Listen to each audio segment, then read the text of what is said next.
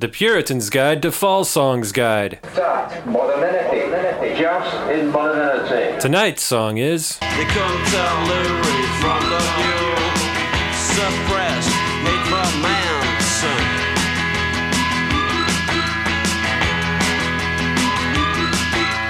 It was like being back at school.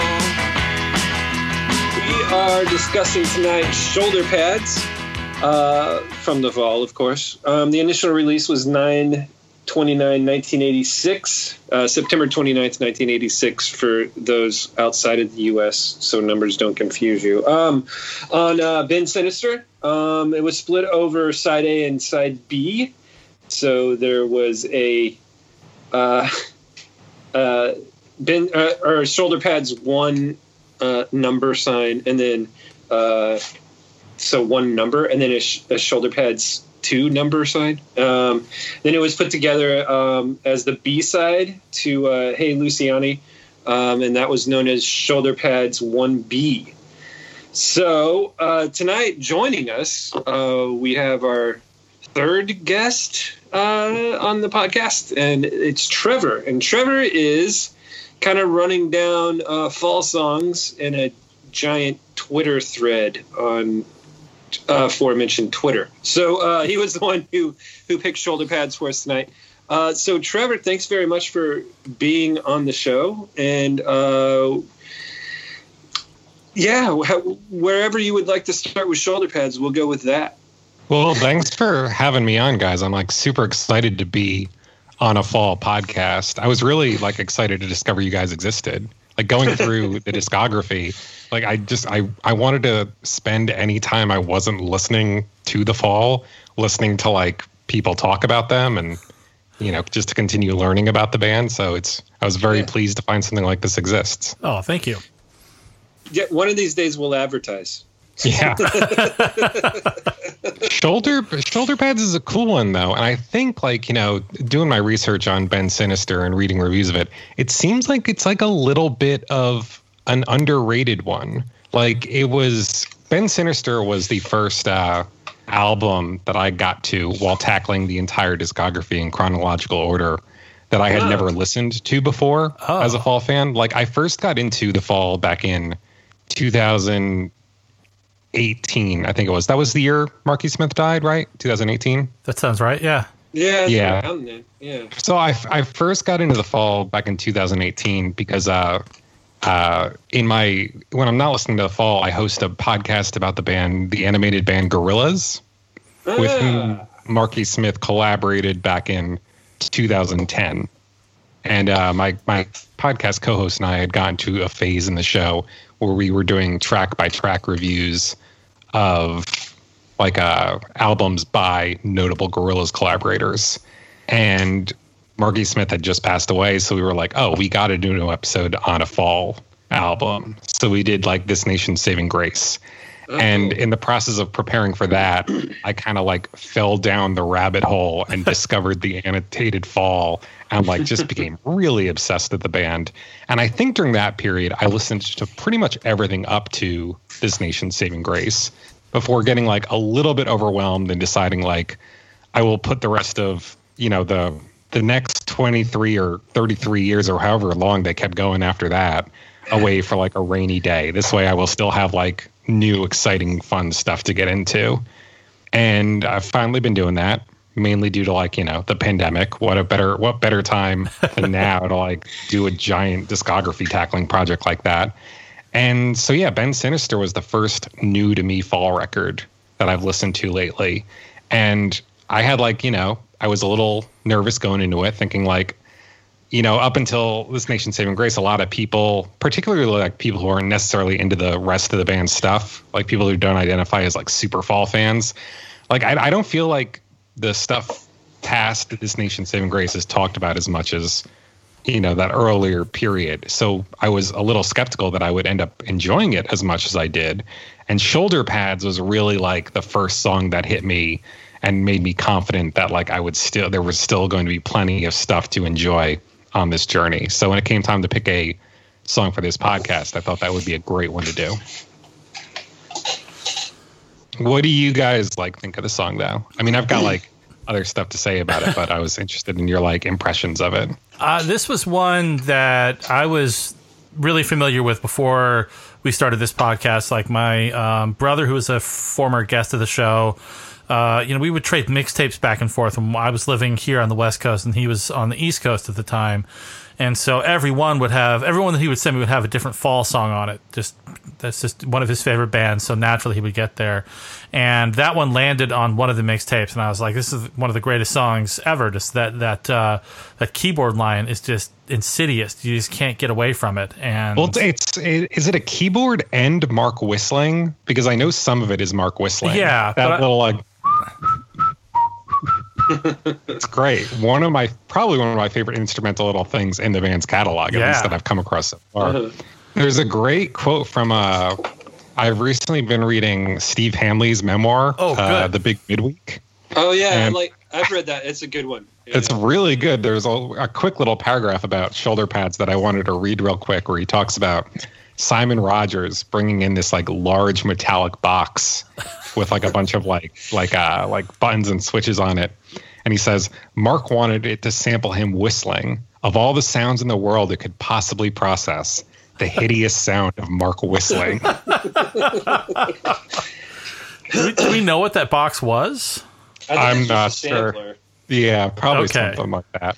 because I think I, if I remember correctly, like he's a pretty like he's a multi instrumentalist, right? And he was doing like uh, sort of sampling and violin playing and a whole bunch of stuff at that time period. But it was also really early sampling, so Right. it would have been a giant box with like that doesn't look like a sampler nowadays. You know what I mean? So yeah, that makes sense. Oh, yeah, I just wonder if it was a, a Fairlight or something like that, or maybe something a little later.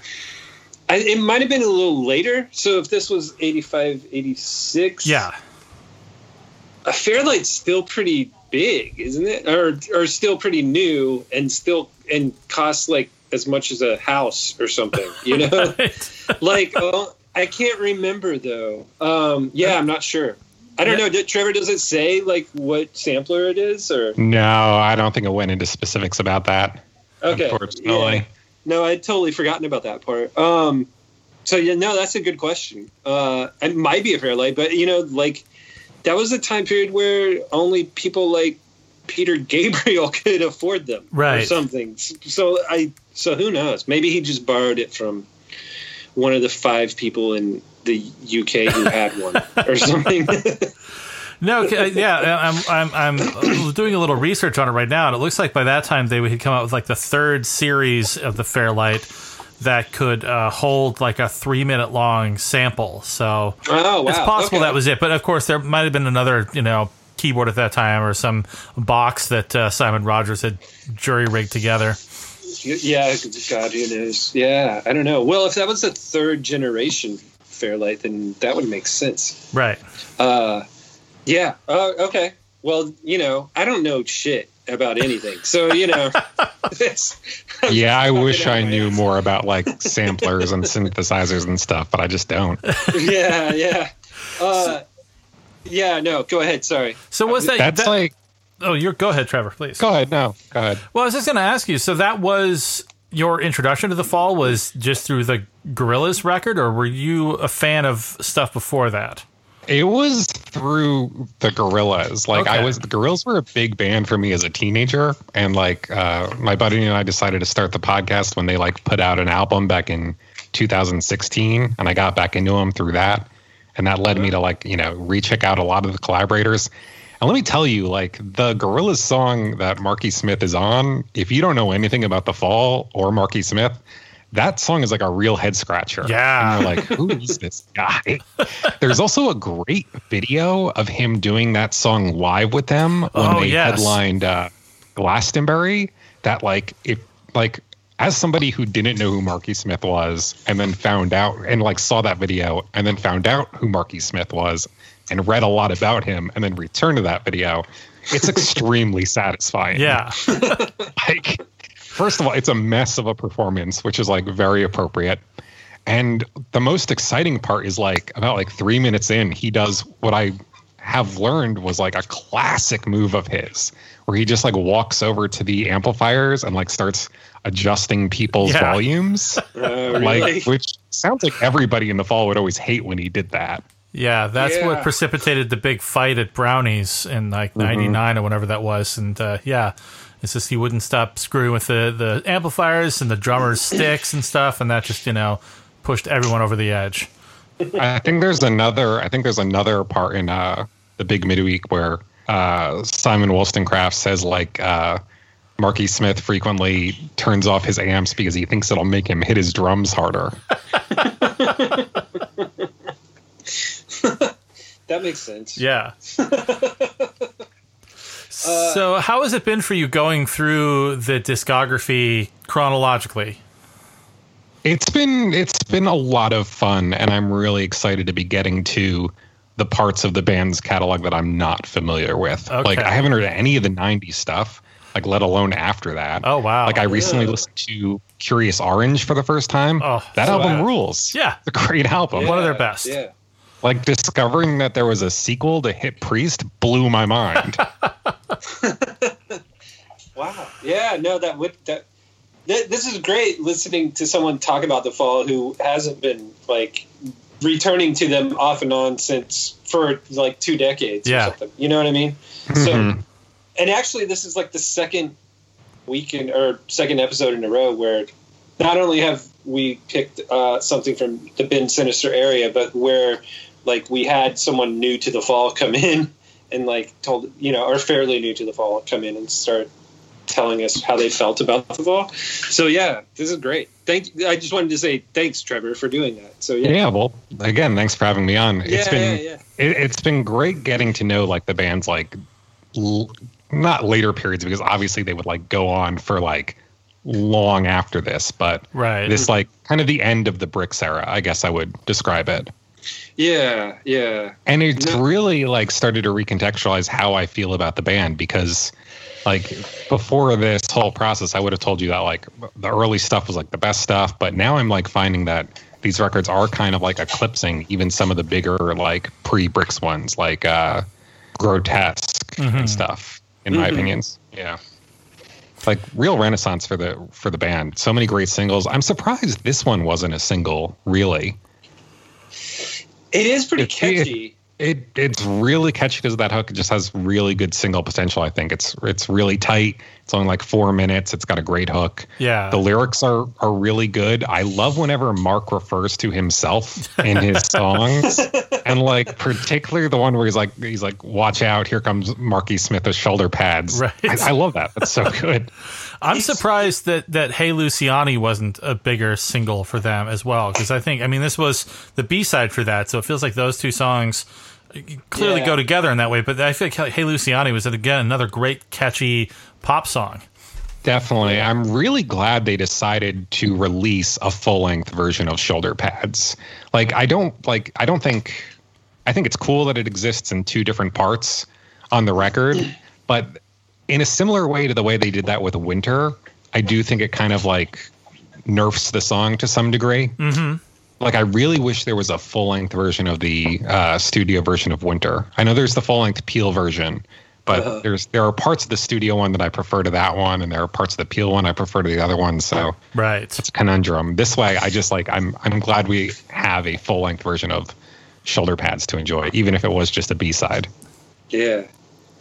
Well, and it, it the the the one B version is actually longer than both versions put together, if that makes sense, right? Yeah, there's. So- I think it's so slightly out- different. they cut out some of the middle part whenever they moved it from one side of the record to the other and just moved it into because I was listening to it today and they moved closer into the end part for the for the second portion of shoulder pads uh, Mhm. where he's singing more rather than like the instrumental part so so yeah I thought that was pretty interesting um, yeah so uh, you had asked where we first heard sh- shoulder pads and uh, I bought uh, the B sides album like at some point in the later '90s, and so that's where I first heard it. So I've always heard the one B version, like the full version.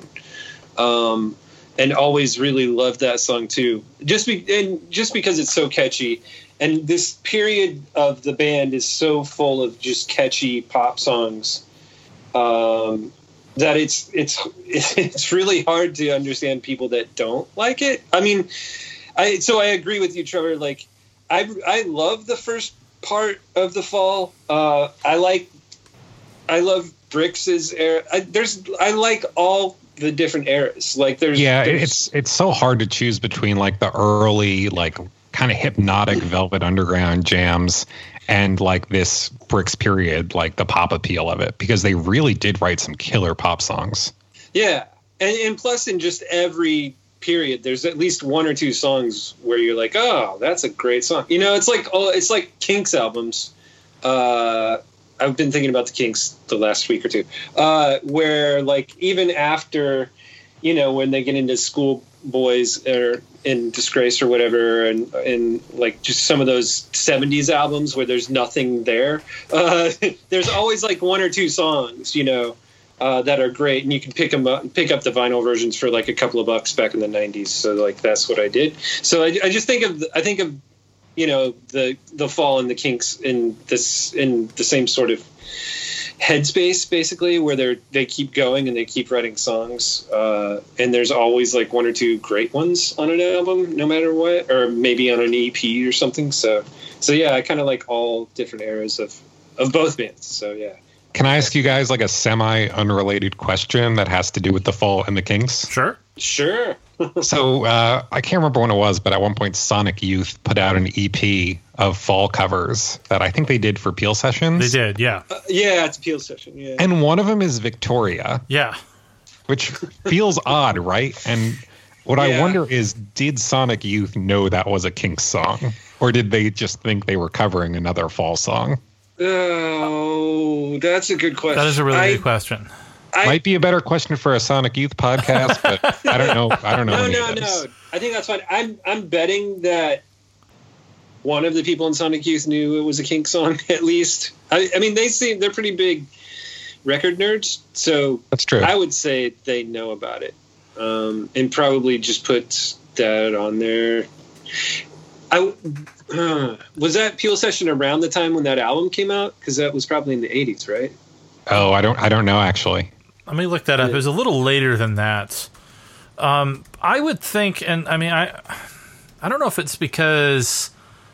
What am I trying to say here? I don't know if it's because they were trying to fill the space or trying to, um, you know, make sort of a reference to the fact that they were recording this for British radio, and which they did in 1988 is when it was when it was broadcast on the BBC, and they released a, a an EP with all the, with those tracks in 1990.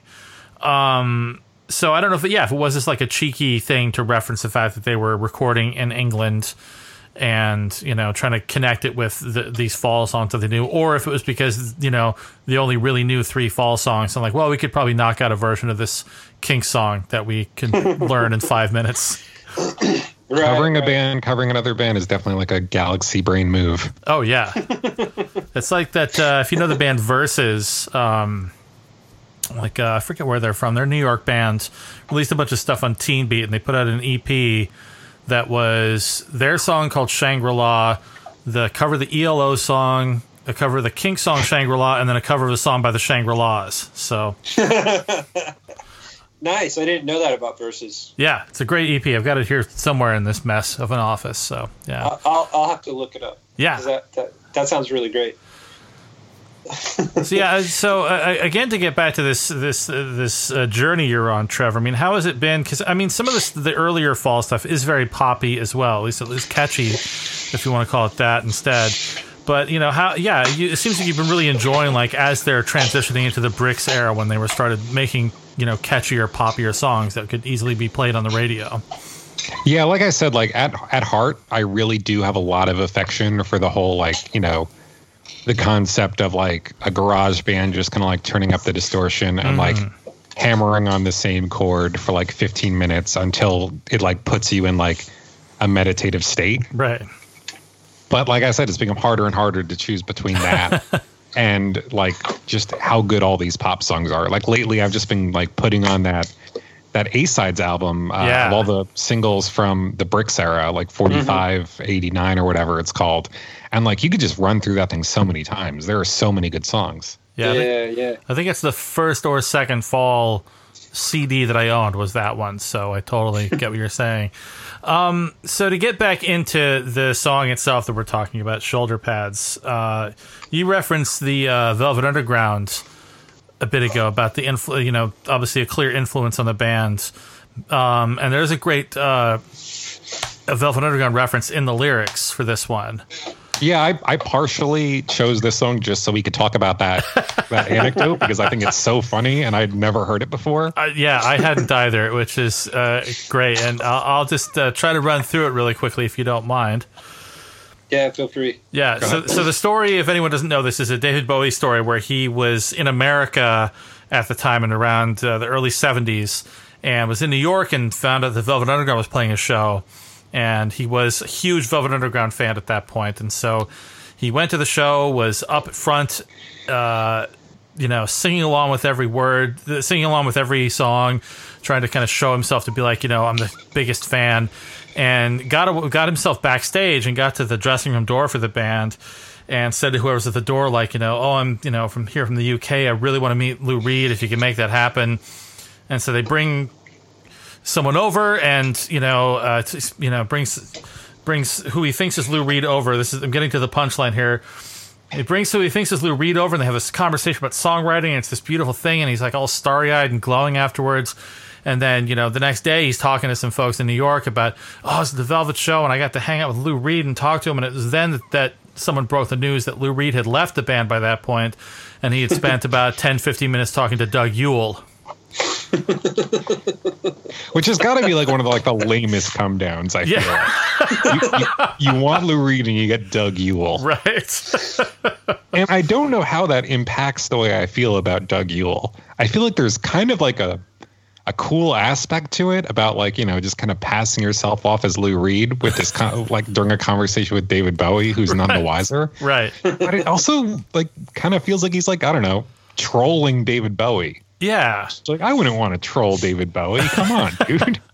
I mean, this was 71. David Bowie. This is before David Bowie was David Bowie, though. That's wasn't true. Yeah, that is Yeah. true.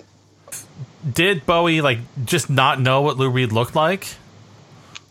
maybe. That feels realistic. I just don't know how he goes to the dressing room and is like, "I'd like to talk to Lou Reed, please," and nobody goes like, "I'm sorry, Lou Reed isn't here anymore." And how he meets Doug Yule and goes like, "Hey, Lou, nice to meet you," and Doug Yule just go like. I'm I'm I'm not Lou. I'm I'm Doug Yule. Right. He must have just been thinking like really on top of things. Like, oh, I'm gonna I'm gonna play a little. I'm gonna have a little fun with this guy. Yeah. I'll I'll pretend to be Lou Reed. Sure. This- the skinny dude from England. I'm going to mess with him a little bit. Yeah. I never I don't know how I feel about Doug Yule in general. Like I feel like he's not quite like on like the Mike Love level, but there's definitely like Mike Love esque qualities to him. Or I get the impression like hmm. maybe he would still be trying to tour as the Velvet Underground if he could. I think you're right. Oh. Yeah. Yeah, that makes sense. It's just the fact that he kept it going even after Lou left in the first place. I don't know. Something doesn't strike me as quite right about that. Yeah. I like his vocals though. No, I was gonna say I, I like the songs he sings on. I've never listened. Isn't there an album without Lou that he did? Yeah, I haven't listened to that one either. I've heard I've never heard it. So yeah. never heard a single good thing about that album. Nor have I. Yeah, I haven't listened to it. I haven't heard anything good about it either. So, Okay. Uh, hey, so I do have one thing about that Lou Reed Doug Yule thing, and it has nothing to do with Lou Reed or Doug Yule. all right. Uh, I was so I was thinking because it's Mark and because of the time period that it was uh, kind of a knock on the new romantic period, uh, a movement of that period, maybe, uh, or maybe like you know, Spandau Ballet sort of bands is what I was thinking of because they do because because he keeps talking about people that couldn't tell you know Lou Reed from Doug Yule. So and it seemed to me that a lot of the uh, the sort of new rom- new romantics were closer to say uh, Bowie yeah. uh, than whatever Mark had been listening to or whatever. And this is just speculation on my part too.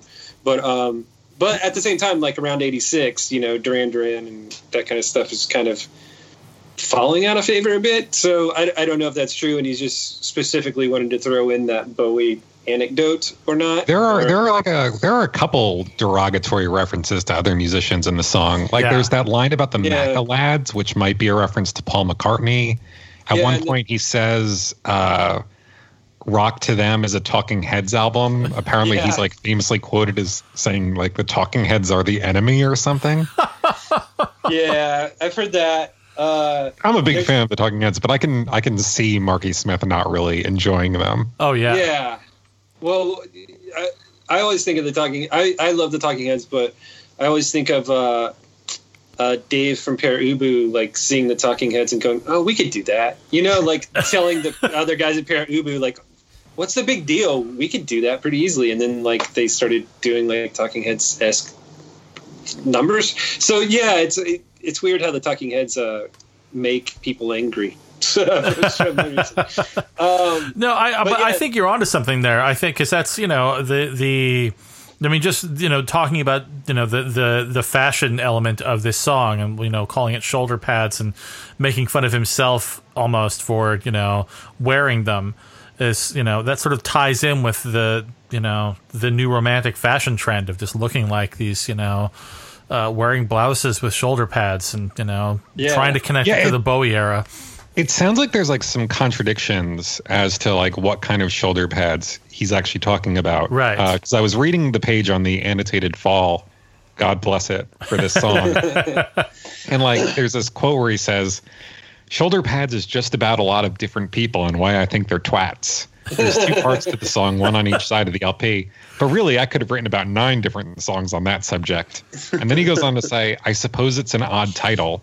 It's an American football term, and I can't stand American football. It's so boring and complicated, like a sort of moronic chess. but then there's another one from uh, uh, uh, from Brix. She says, Mark borrowed a shirt of mine that I had borrowed from my mother, and it had shoulder pads in it. This struck me as hilarious. MES and shoulder pads. so I don't know which of those two I buy, but I mean, I can definitely see Mark and Brix sharing clothing during this era. Oh, sure, he was skinny enough. Yeah. Yeah. yeah. He's a little guy. Yeah, exactly. Well, I also think that uh, well, it gets mentioned on the on on annotated fall about shoulder pads being a superhero costume sort of idea. Um, Oh, okay. yeah, That's so there's of the thing that. that attracts me to this song the most, just this concept of Marky Smith as some weird superhero. he keeps singing about his powers and how they're like half gone and everything, and then they get restored towards the end. yeah, yeah, it is. It is kind of strange. Like the Talking Heads helped him become a full-on superhero. like at that point. Uh, so yeah, that is pretty weird. Um, I mean, I've always thought of the song as about the '80s because it's on the same album as uh, U.S. '80s '90s, Mhm. right? Which is all about U.S. in the '80s and '90s. Um, but it's also on the same album as Riddler, which is kind of about, you know, uh, sort of a villainish sort of thing. Um, so yeah, Marky Smith's second song named after a Batman villain, the first being uh, Joker Hysterical Face. Yeah, yeah. Uh, so, so yeah, I, I think that both of those things fit though, and I, you know, I, I think that fa- the fashion fad or the, uh, you know, superhero costume, I think that both work, and I think that throughout uh, Mark's career, double meanings are are are purposefully used uh, within a lot of his lyrics. So Yeah, like I feel like his lyrics are there's a real Rorschach test quality to them where like there are multiple interpretations and whatever you take out of it says more about you than it does about the actual lyrics. oh totally no no I, I agree completely and and there could like all good writing there could be three or four things that you you aren't even catching like when you first read it you know um and so so yeah he's i think he's really great at that and i and i do believe that like it's probably both things and even and having mark explain something you know in a in an interview is is kind of uh you know iffy most of the time because Yeah. half the time he would just be talking out of his ass. So You don't know, feel like you're really getting a definitive, straightforward, sincere No. answer. No, not at all. So, uh, so yeah, it- yeah, I thought that was really interesting as well. But yeah, I don't know, new romantic movement. Uh, I I just remember them as a kid. Like I remember all that stuff as a kid, um, and I know it was like a big. It was it was a big deal in England at least, and there was a lot of like you know, rocker versus mod sort of animosity it seems like i don't think there were big fights between the two groups but you know it seems like there might have been some animosity between the two groups And- There's another. There's a, a really good anecdote in uh, Steve Hanley's memoir where I think while they're recording Bend Sinister, Duran Duran shows up at the studio. Like the guys who ran it were like giving them a tour or something, and one of them asked Oh, right. like Craig Scanlon, like, "What's it like to work here?" And he goes, "It's all right, except you got members of Duran Duran coming in and bothering you." Uh, yeah no i remember that. Yeah that's pretty funny. Uh, yeah i mean well just because pop music versus underground music even even if their songs were poppy uh, the fall was definitely a little more underground than duran duran. Although most things were a little more underground than duran duran at this time period i would say so uh, but but yeah anyway sorry I'll, the one the one thing that always bugged me about this song, and I'm just going to throw it out now, is why uh, is the number sign at after the number? yeah, it's that's just. I mean, I write that off to being like just like a typical, just typical Marky Smith fuckery. Right, right. so like, did Mark just not know where to put the number sign? Like that's what I keep wondering. And now, like, like I think it came up with Bob's brother at some point with Bill. Like we were talking about something, and it could just be that. Mark uh, didn't know how to spell something, and that's why it became it came out that way. You know, so like, did Mark just not know where to put the number sign, and then it's caused uh, me like consternation for twenty some odd years. So yeah, I, I know he's like a hyper literate dude, but I could definitely like if you told me that Marky Smith didn't really know how to read or write, I would buy it. he was just this like savant genius.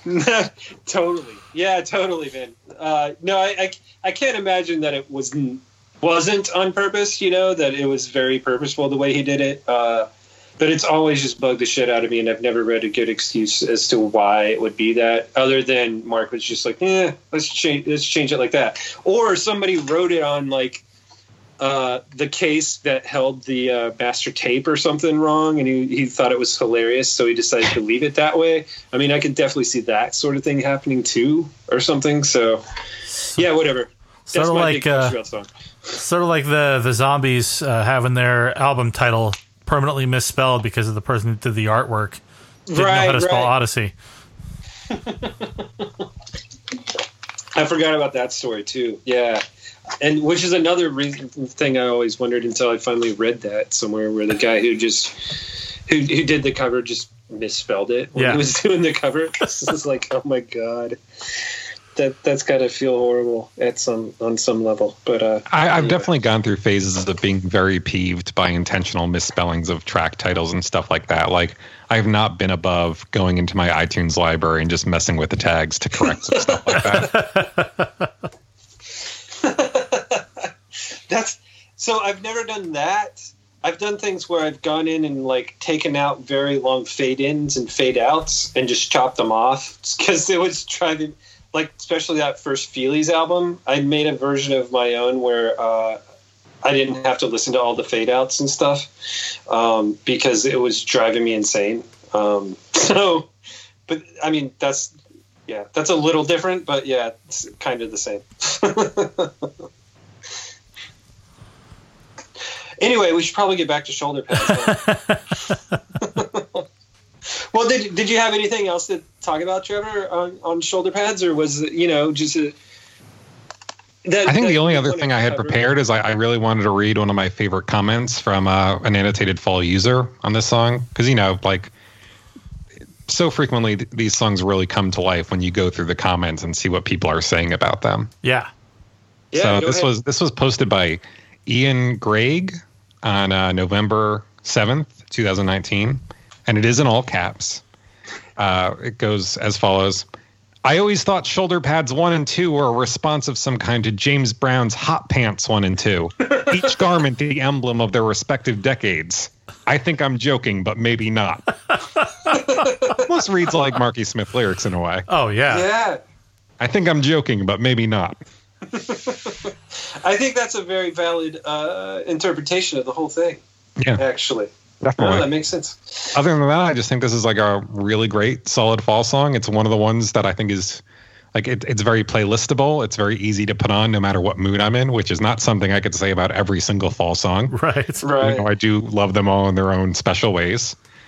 And I just, if for me, this one will probably be always a, I'll always remember it as an indication of how, of the excitement I felt to be continuing to push through the already the wealth of material of this band that I've heard. You know, like from the early days up through Nation's Saving Grace, that that could be any other band's entire discography. Yeah. Oh, yeah. But with the fall, you get another two and a half, three decades to go through, and I'm excited to be doing that. And Shoulder And Pad about- is very emblematic of that, I think.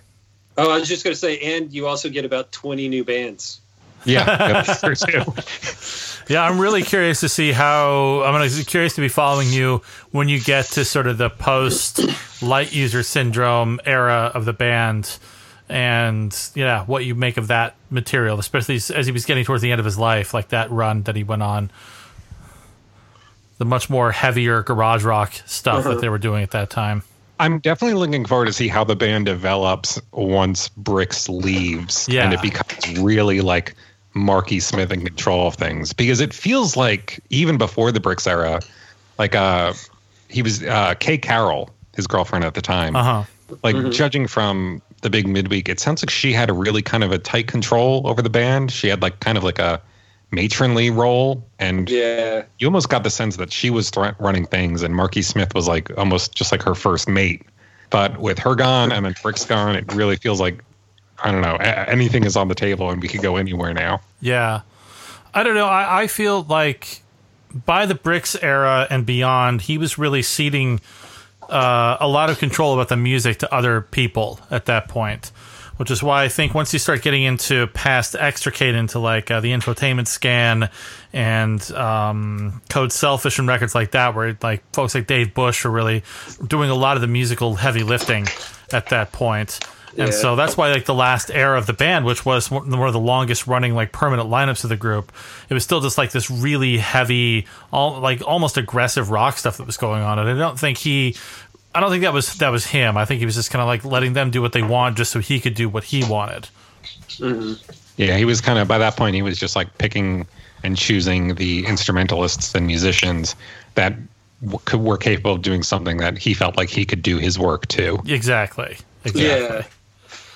Hey, hey, Bob, was Dave Bush uh, around for the Unutterable and and those those albums too? I believe so. He was he was the one doing the electronic stuff Yeah. on those. Yeah. Okay, I, I I thought so, but I just wanted to make sure. I my brain stops when I get into that era, and I never know who is on what. You know, for whatever reason, no matter how many times I look it up. So. Uh, So I don't think he because the unutterable came a little later yeah, in the 90s. So Dave Bush was around, I think, let me see here.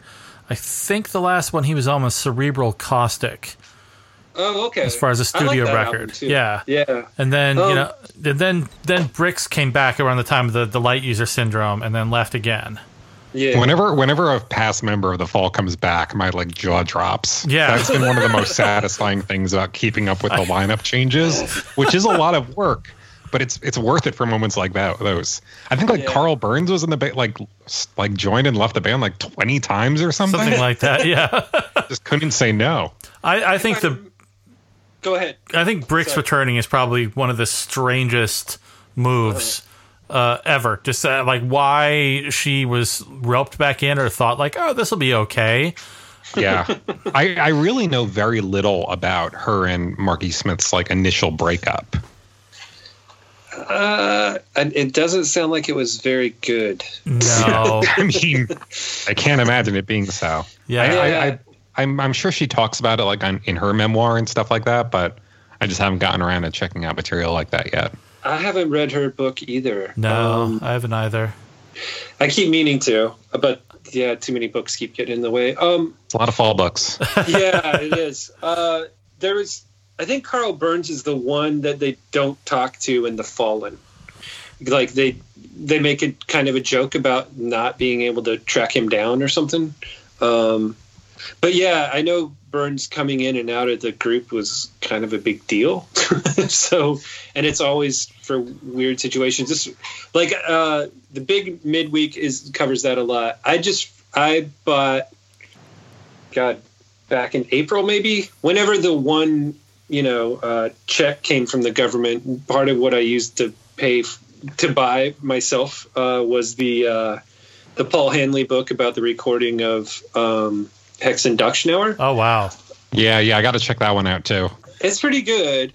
But yeah, the the big midweek is, you know, there's lots of kind of anecdotes about Paul and Karl Burns not really going after each other, but just having to deal with the two drummer thing and then also Kay like telling Paul he can't go on tour because he's too young and he needs to stay in school, so they're just gonna hire Karl back for the tour. Well, he was. I thought. I thought the story was, was he was too young to play like at the at the venues in the United States that served alcohol because he was like 16 or Oh, something. maybe that was maybe that was it. And he I couldn't get he couldn't get a visa, so they hired Karl back, like presumably Right. just for that tour. But then he decided to stick on, and they Yeah, had yeah. two drummers for a while.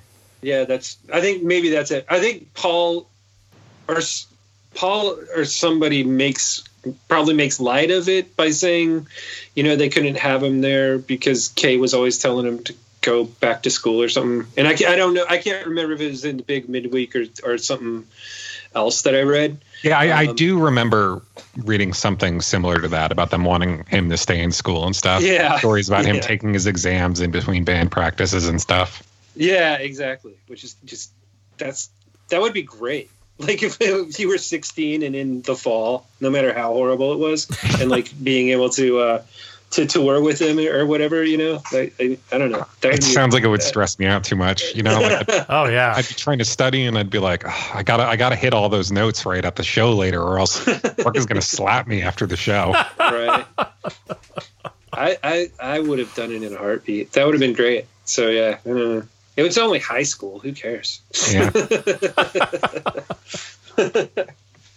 Um, so where are you right now, Trevor, uh, with your fall listening? I haven't really checked Twitter in a, in a couple of days, so I wasn't Like sure. I said, I, I just listened to Kurious Oranj for the first time the other day. Okay. Really been enjoying that record. Uh, so like I'm just wrapping up the Brix era stuff. I did want to ask you guys more, uh, or I wanted to ask you guys as more seasoned listeners of the band, if there was anything you think I should like particularly be looking forward to as like I, I hit the 90s. I know I'm- like Extricate is supposed to be a pretty big one, right? Yeah, that's one of my favorites. That I think was like that was probably the the first or second fall record I got because I kind of fell in love with uh, "Perverted by Language." Like my brother, who we've is always referenced on this show, just because he was such a su- such a fundamental you know influence on me about music. Uh, that was the first one I kind of fell in love with, and then I got uh, the singles record, and I got Extricate. I think somewhere around the same time. And I think it's a fascinating, eh, really good record um, for the post Brix era and I enjoyed the infotainment scan pretty well. Um, and the couple of records when Brix got back, I like those as well. So I think you're you're in for another a good run. I think by about by about Are You Missing Winners when things start to get a little dicey for me. Mm-hmm. Um, I like stuff from the unutterable. Um, there's a period there in the 2000s where there's a lot of interesting stuff for me. Although I do agree with Bob's take on that on the Yeah. sort of last lineup. They were very like I don't know, regular old pub rock and not in a good way. And not like 70s pub rock, but like just guys that went down to the bar to play songs. Um, um, so, but, but interspersed, there's always interesting stuff, especially when Yeah. they, they start doing like electronic stuff a lot That's more. what I'm like probably most looking forward to, like electronic fall, because I've really loved their kind of Sure, dabblings yeah. with it.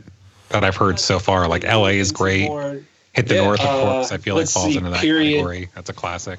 appropriate sort of electronic stuff in the late '90s, if that makes sense. So, yeah, Yeah, I mean, Marky Smith plus Acid House sounds like a winning combination in my book. right, right. Very acid Well, house. he, yeah. he did stuff with the guys from Modest, or not Modest Mouse, uh, Mouse on Mars. Yeah, Oh, cool. I'm not super familiar with Mouse on Mars, but I, I like I, I like bands Mars. that have collaborated with them in the past. Like Yeah. I think like Stereolab has done some stuff with Mouse on Mars, and I'm a big fan of them. yeah, yeah.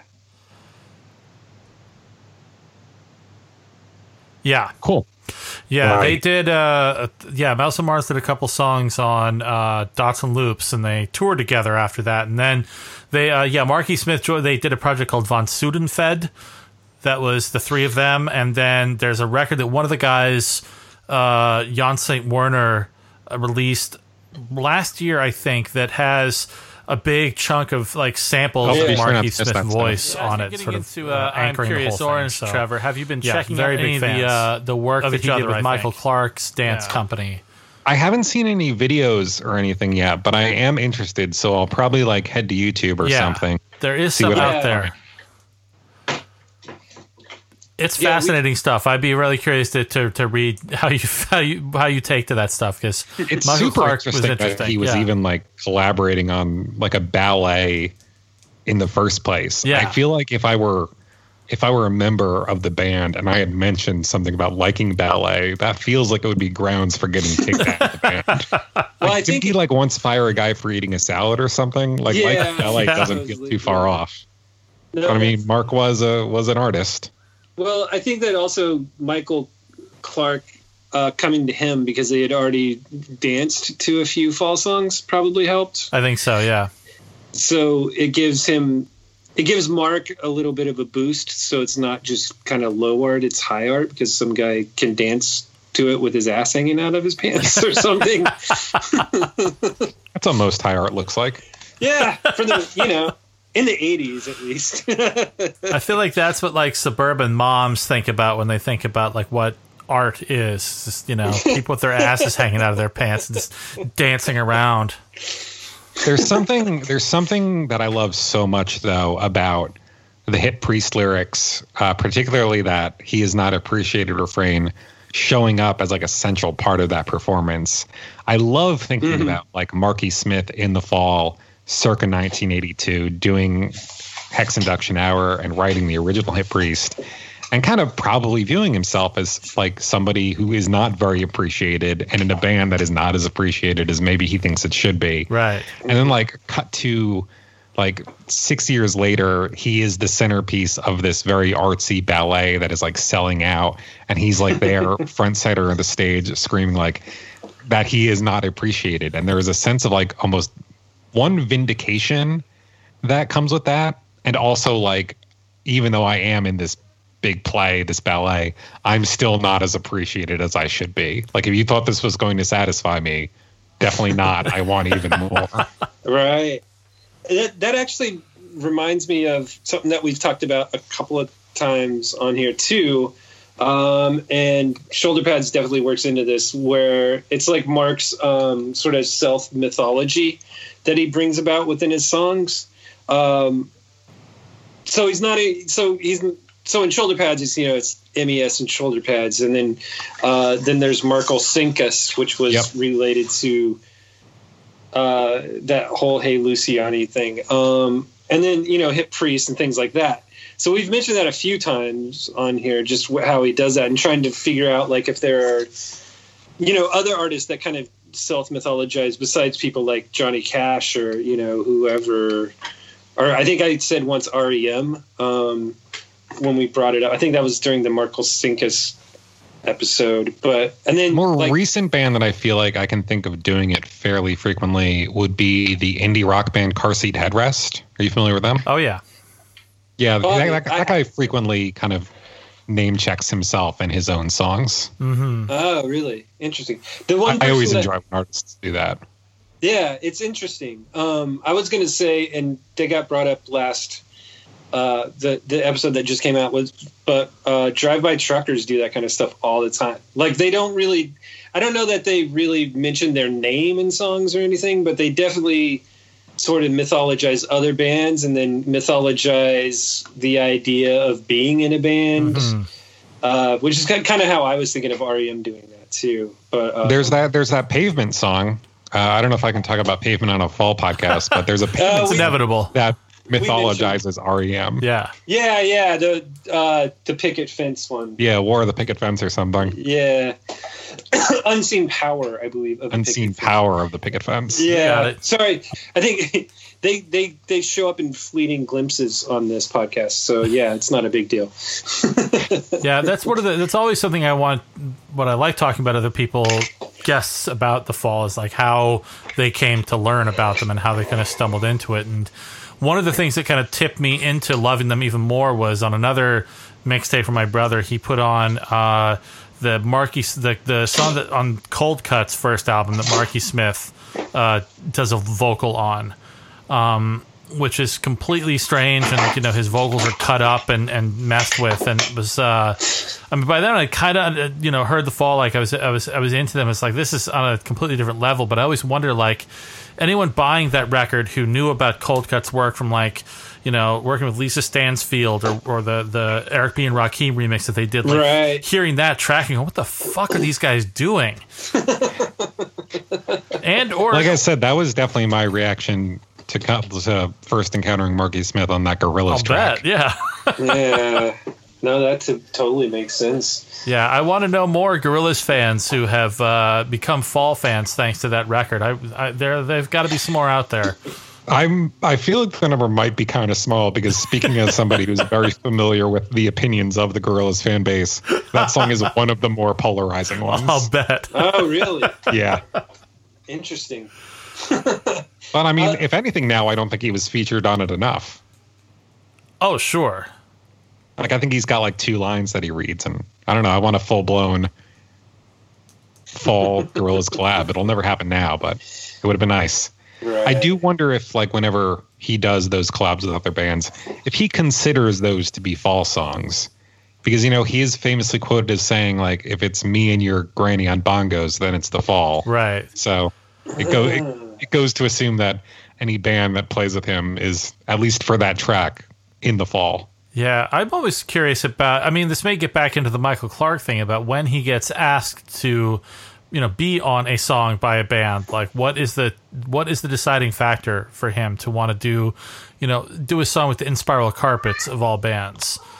I feel like I, I've heard you guys mention like pontificate on this on the show before. I'm sure. And like one of you like threw out the guess like he probably just needed like a couple pounds for like a pint down at the pub. and that yeah. feels like very accurate to me. Like, oh yeah, this is a gorilla band. They'll pay me for this and I'll be able to get a beer. Yeah, Whatever. I'll go in and there'll be a couple hours. Like you know, Elastica. well, they've a- ripped me off enough. I'll do one of their songs. Sure. Right, right. I was going to say there's a long history of, you know, like Lightning Hopkins going in to do a few songs to go buy himself a bottle of whiskey or something. So, yeah, why not? I Sure. mean, Mark Mark needed to redo the roof or something. So he's like, all right, yeah. it's hard telling, man. But, uh, but yeah, I mean, definitely Inspiral Carpets always comes to mind when I'm like, what? He did what? Um, I, I just feel like that was like the last Manchester band he would have worked with. You know, I, right, yeah. They, yeah. But I think the other one that really sticks out for me, if we're going to talk about Marky Smith collaborations, and I've, ta- I've, th- been thinking about like writing uh, about this a little bit, um, is he did a song with Edwyn Collins. Oh, really? He was like, you know, the, the, if anyone doesn't know, he's the the front man for this band Orange Juice, this very uh, well loved post punk band, and he did a record in '97 and a song on it called '70s Night that Marky Smith is like, you know, featured on it. That feels like a logical collaboration for me though, based on like what I know about orange juice. Oh, you know, yeah, It's not like he's like it's not like he's doing a song with Morrissey or something. Right? That's what I'm saying. Like that would have been that would have been the duet of a lifetime to get those two on Oh, stage yeah. together. Oh my goodness. Uh, Or throw both of them in a band with the uh, with the Gallagher brothers. You get a whole Manchester supergroup going. Yeah, no, there's there's something you should probably look up at some point. Is if they have any opinions about the fall, the Gallagher brothers. Oh, I would love to read that. Yeah. I'm sure they didn't like them at all because they were big Stone Roses guys. So, Yeah. and you know the Beatles, obviously, and Mark didn't have many good feelings about the Beatles. Uh, yeah, I, I don't know what else to say about shoulder pads or anything. Um, No, I- any, I- any, anybody got anything else to add or? I'm with Trevor. Uh, This is one of my. This is a favorite fall song of mine, and I love the having the full five and a half minute version, and I wish it was twice as long. That's how much I like the sound of this song. Yeah, I could see them doing. I could like. What is that really long song on Frenz Experiment? Uh, Bremen Nacht. yeah, I could. I could. I would enjoy seeing a Bremen Nacht like Wow. shoulder pads. absolutely. It would probably just get. It would probably get just as annoying by the end, but I would I'd be here for it. I need to listen to Frenz Experiment more. I don't. For some reason, I just never have. I mean, I know kind of what is on there, but yeah, I'll, I'll have to. That's I'll the one with to their. Uh, that's the one with the Spinal Tap ripoff on it. Yeah, Yeah. See, I didn't even know that until we started doing this podcast, and Bob was like, "Oh, there's that song where they just rip off Spinal Tap." I'm like, "What?" And yeah, so it's uh, it was one of those things. I mean, you know, when when when they put out 50 albums, you're gonna miss a few. yeah, yeah, definitely. That's a really nice reissue of Frenz Experiment that uh, Beggars Archive just put out. So Oh yeah, no, I Yeah, just that saw came out like a week ago or something, yeah, didn't it? very recently. Yeah. And it's got yeah, it's got like everything you'd want from that era, including the Beatles cover. Nice. Well, there you go. That's a good reason to track it down. Man, anyway, um, yeah, I, I, I, I, I like shoulder pads. I like this era, and I just wanted to say thanks again, Trevor, for being willing to come on and, and talk about all this stuff. And uh, so, what are you still doing your podcast? What's the name of your podcast? Uh, the Gorillaz podcast is called Hallelujah Monkeyz with a Z. It's kind it's kind of dormant. We pop up well, at the moment. We're just kind of popping up whenever the band does something. They did just release an album, so we put out a, a new episode last week. Uh, if Oh, anybody cool. if anybody is you know a Gorillaz fan, go check that out. I think we do good work over there. And uh, and uh, I and my co-host also do. Uh, we've recently launched another podcast uh, where we've been reviewing albums that received best new music from Pitchfork Media ten Ah. years ago, and kind of seeing hold up. That's called uh, Pretentious, the best new music ten Oh, years later. that's perfect. We've uh, Cool. we've talked about The Age of Adz by Sufjan Stevens. We've done Halcyon Digest by Deer Hunter and The Suburbs by Arcade Fire. Next month we'll be putting out an episode on My Beautiful Dark Twisted Fantasy by Kanye West. Oh, so looking forward into, to that. If you're into Pitchfork Core and blog rock, go check that out. Pretentious. Nice. I'm my, really my exci- wife. Oh, go ahead. No, no, please. I was just gonna say my wife really likes that Kanye album. Me too. So It's a classic. Yeah. I've gave, never- it, they gave it a 10 10 years ago. I never listened to it.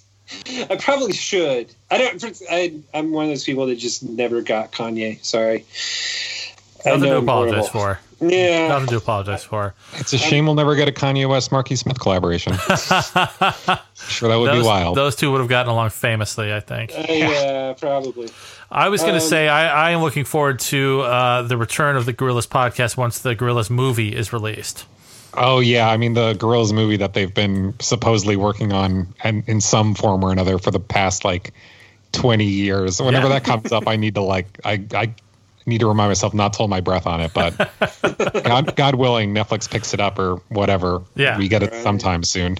Uh, Trevor, you should, um, if you want, tell everybody what your Twitter uh, name is, so they can follow your uh, journey through fall songs as well. Yeah, of course. I've got two Twitter accounts actually. There's my Oh. there's kind of like my business account, which is uh, the handle for that one is TRVRKRTH. It's Trevor Ickrath with all the vowels taken out. It's my name.